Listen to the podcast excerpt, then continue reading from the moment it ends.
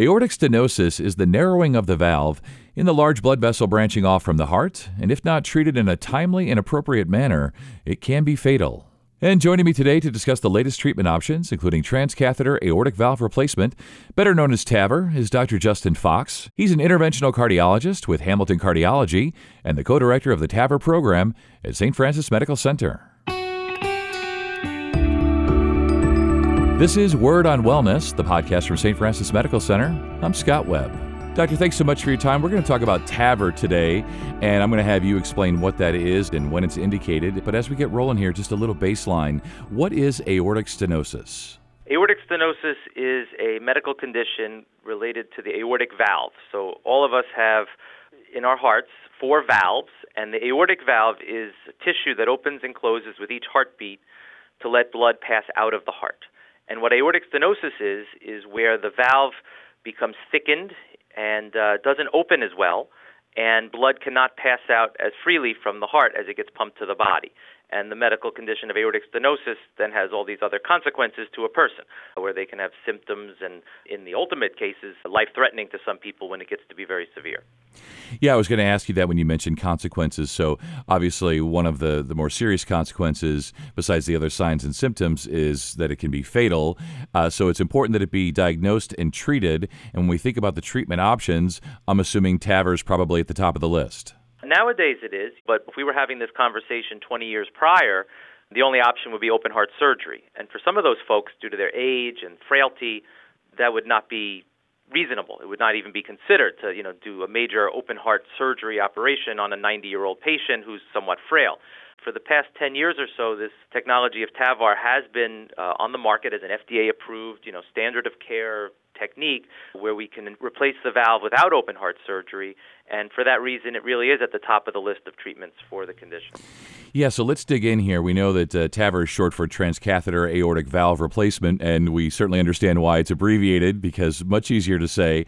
Take us through this, you know, in as best you can in audio form. How do you perform this really, you know, groundbreaking, minimally invasive procedure? The procedure is done in what we call at St. Francis the hybrid operating room, with all the bells and whistles and gadgets needed to do complex procedures like this. And uh, the procedure is done just incidentally as a collaboration between cardiologists like myself and cardiac surgeons. And we have a really nice team of cardiac surgeons, very experienced and skilled team at St. Francis. So the procedures are collaborative, where both uh, specialties work together and the procedure is done, uh, you know, as I started to say, instead of open heart surgery, instead of a big incision in the patient's chest, we do the procedure in most cases through the blood vessel at the top of the leg, the femoral artery. So, from the patient's experience, they are uh, in that operating room under deep anesthesia in most cases. So, they're asleep, but usually without a breathing tube and we end up putting catheters or these thin flexible plastic tubes in through the blood vessels at the top of the leg, femoral artery and vein. And through the femoral artery, we advance a catheter which has the new valve crimped down or squished down on it. And we deliver that catheter across the patient's diseased, stenosed aortic valve, and we then implant the new valve, squashing the old valve aside. And we refer to that procedure being percutaneous because it's all done through the blood vessels. No incisions are needed. There's no cutting and there's no sewing by the doctors. It's all done, you know, through the blood vessels through these catheters. And then at the end of the procedure, the catheters come out and the patient wakes up amazing, you know, when we have specialists like yourself on, just how easily you can explain this. It's almost as simple as, well, here's how you make a PB and J. You get a couple of pieces of bread and some peanut butter. I mean, it's really amazing and easy to hear now why this has become, you know, really the gold standard. As you say, years ago it wouldn't have been, but today it is, especially for older patients. And when we think about sort of who and how the decision is made uh, when TAVR is indicated, what's that process like?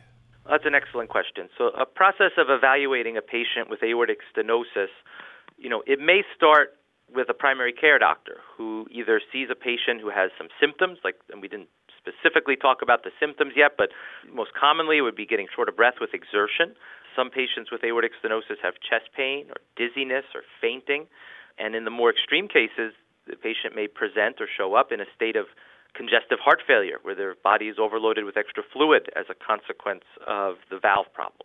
But whatever form it may take, or whatever form of symptoms may be there, or it may be that the primary care doctor hears a murmur as a sound that you can hear with the stethoscope, and in this case, it's a harsh whooshing sound with each heartbeat that we would hear. That when the doctor hears it, they they can almost immediately say, "Oh, I think this patient has aortic stenosis." So it may start like that with a primary care doctor or another physician in the community, and then when that's identified, they would refer the patient to a cardiologist, which you know similar to myself or my partners, and we would evaluate the patient in our office. And the way to truly diagnose the condition is starting with an ultrasound of the heart called echocardiogram, which is non-invasive, kind of like what you imagine for pregnant women with you know the ultrasound jelly and a technologist taking pictures. And that technique usually is sufficient to establish the diagnosis. You see what you see, and you take measurements, and we can, after that test, you know, know whether the patient has severe aortic stenosis or not. So from there, as a cardiologist, we then, you know, I can go through it in more detail, but we go take the patient through other testing to confirm the diagnosis and get the cardiac surgeons on board because it's a collaborative evaluation and a collaborative procedure. And then, uh, if it is the right treatment for that particular patient, then the procedure would move forward. Yeah, and uh, I was just thinking through here. You've mentioned a couple of times the that sort of great team approach. So you've got this older hospital with the state of the art facilities, and you've mentioned that team approach. And maybe you know, in terms of the lens of how it benefits patients, why is that team approach so important? There's a few reasons, and uh, one of them is that for some patients, particularly those who are younger with aortic valve stenosis, it may be the case that a surgical valve replacement, the more you know old-fashioned way of doing it may have some advantages for technical reasons in, in some of those patients. So, having a cardiac surgeon involved is important to come up with that collaborative decision as to whether the patient should have open heart surgery or the TAVR procedure. In addition, the collaboration is very useful in the procedure itself. When we're doing the procedure, many of the skills involved are driven by the interventional cardiologist like myself. You know, we have the techniques and the skills using catheters because we use it in our other procedures. But the skill and the eye of the cardiac surgeon is also very important. In the operating room, they have a great eye for the aortic valve anatomy, and I really do rely on their expertise to help guide us to be very precise with the placement of the valve in exactly the right spot, at the right angle, at the right time. So they have an eye for that from their surgical experience that is very valuable. And then the other aspect of it is you know, not that we want to dwell on it, but having a cardiac surgeon there is a great safety valve. God forbid there's ever any complications of the procedure, because some of the complications that could occur can be corrected through surgical means, and the patient can still have an excellent result and treatment. For that reason, it's collaborative. And I'd also like to add, you know, before we do the procedure, part of that collaboration is that we have, and I know a lot of hospitals do this, we have a committee meeting where all the key players involved talk about the procedure. We game plan it basically. We use the testing that's already been done to really talk through the whole procedure and try to identify any possible nuances or pitfalls that may be challenging during the case and troubleshoot them beforehand so that we can, you know, really strategize and have the procedure planned out. And the other thing I'd like to share is that the team is more than just myself and a surgeon. I just want to be clear. So there's cardiac anesthesiologists involved, and they have uh, an important role of managing the patient's anesthesia and blood pressure and vital signs during the procedure. Um, we also have all of our uh, nurses and technologists from the cardiac cath lab as well as the operating room who participate in the procedure, and we need their skills to manage the equipment and all the, the details in the room to have everything where we need it to set up the procedure properly.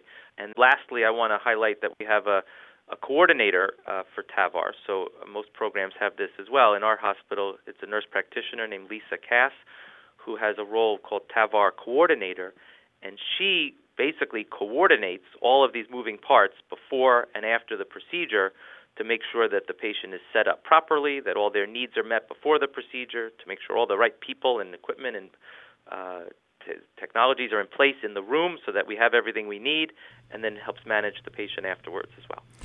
It's really amazing, you know, and I've heard from speaking with other providers, you know, this collaborative approach, having these conferences you know, everybody being on the same page and that team approach and having someone like Lisa coordinate all of this, kind of be the point guard. It really does sound like patients are in good hands at St. Francis. And as we get close to wrapping up here, we've covered really a lot of the benefits. Now let's talk about after the surgery, assuming it was successful. You know, what's the prognosis? What are the expectations? When can people get back out to playing golf or whatever it is they do? With regard to benefit, just to be very clear, the procedure has both a quality of life benefit that you alluded to. Patients will feel better and their symptoms will improve almost immediately in most cases. You know, the, shortness of breath or congestive heart failure can be largely alleviated just as soon as the procedure is completed. The other benefit that's been proven in the research studies is that patients who have this condition, who have TAVR, live longer and feel better as they live longer. So there is a survival benefit from having it treated. And then as far as the aftercare after, you know, the procedure, the patient will go to our ICU just for close monitoring, although many of them are not in a critical condition. That's where we have the most resources to monitor the patient overnight. And in the ideal setting, the patient may be up and about six hours after the procedure out of bed, and many of the patients go home the next day. That may not apply to everybody. Some patients are older and frailer, and may require a few days in the hospital, but some go home the next day. And as far as strenuous physical activity, golf isn't strenuous, but there's some twisting and torquing of the body. I would probably say give it a couple weeks. But I've had a patient who was in their garden on a Monday telling her neighbor through the fence, I'm going to have my valve replacement tomorrow. And then the next thing the neighbor knew, it was Thursday, and the patient was back gardening. And the neighbor said, Did you have your valve replacement? And she said, Yeah, I had it the other day. so some of those activities can be resumed immediately, actually. It's really amazing, as you say, the strenuous activities. It, I guess it depends about how good of a golfer you are, but yes. you know, people are going to want to know when you have this important and major and life-saving surgery. They're going to want to know when they can get back to doing their stuff. And uh, you know, you just think about how far things have come. You talked about kind of the old school, old days where we are today, where a few hours after having this, you know, amazing procedure, folks are up, walking around. They go home the next day. They get back to gardening. Mm-hmm. Uh, really easy to see how this has become the gold standard. And, you know, as we put a period at the end of the sentence here today, Doctor, when it comes to aortic stenosis, what are your takeaways? Well, my takeaways are that, you know, I'm just so impressed with the way the field has advanced. We're taking some of our older, frailer, and sicker patients who, like I said, a couple decades ago, there was no hope for. Their condition would just deteriorate over time, and there was nothing that medical science could do. And now the field has really advanced that we can take care of these folks in a very minimally invasive way with that very quick recovery time and get these amazing results and really help people enjoy, you know, extra time in their life and they have more time and they have better quality of life during that time. So I'm really, you know, pleased and proud to be part of that at St. Francis. I think we do a good job there and I'm really been so happy to see, you know, the results with our patients and the lives that we've helped improve pleased and proud. I love it. And uh, this has uh, been so educational. I really appreciate your time today. And you stay well. Thank you so much, sir. Thank you. And to learn more, please visit stfrancismedical.org or hcahamilton.com. And thanks for listening to Word on Wellness from St. Francis Medical Center. If you found this podcast to be helpful, please be sure to tell a friend and subscribe, rate, and review this podcast. And check out the entire podcast library for additional topics of interest. I'm Scott Webb. Stay well.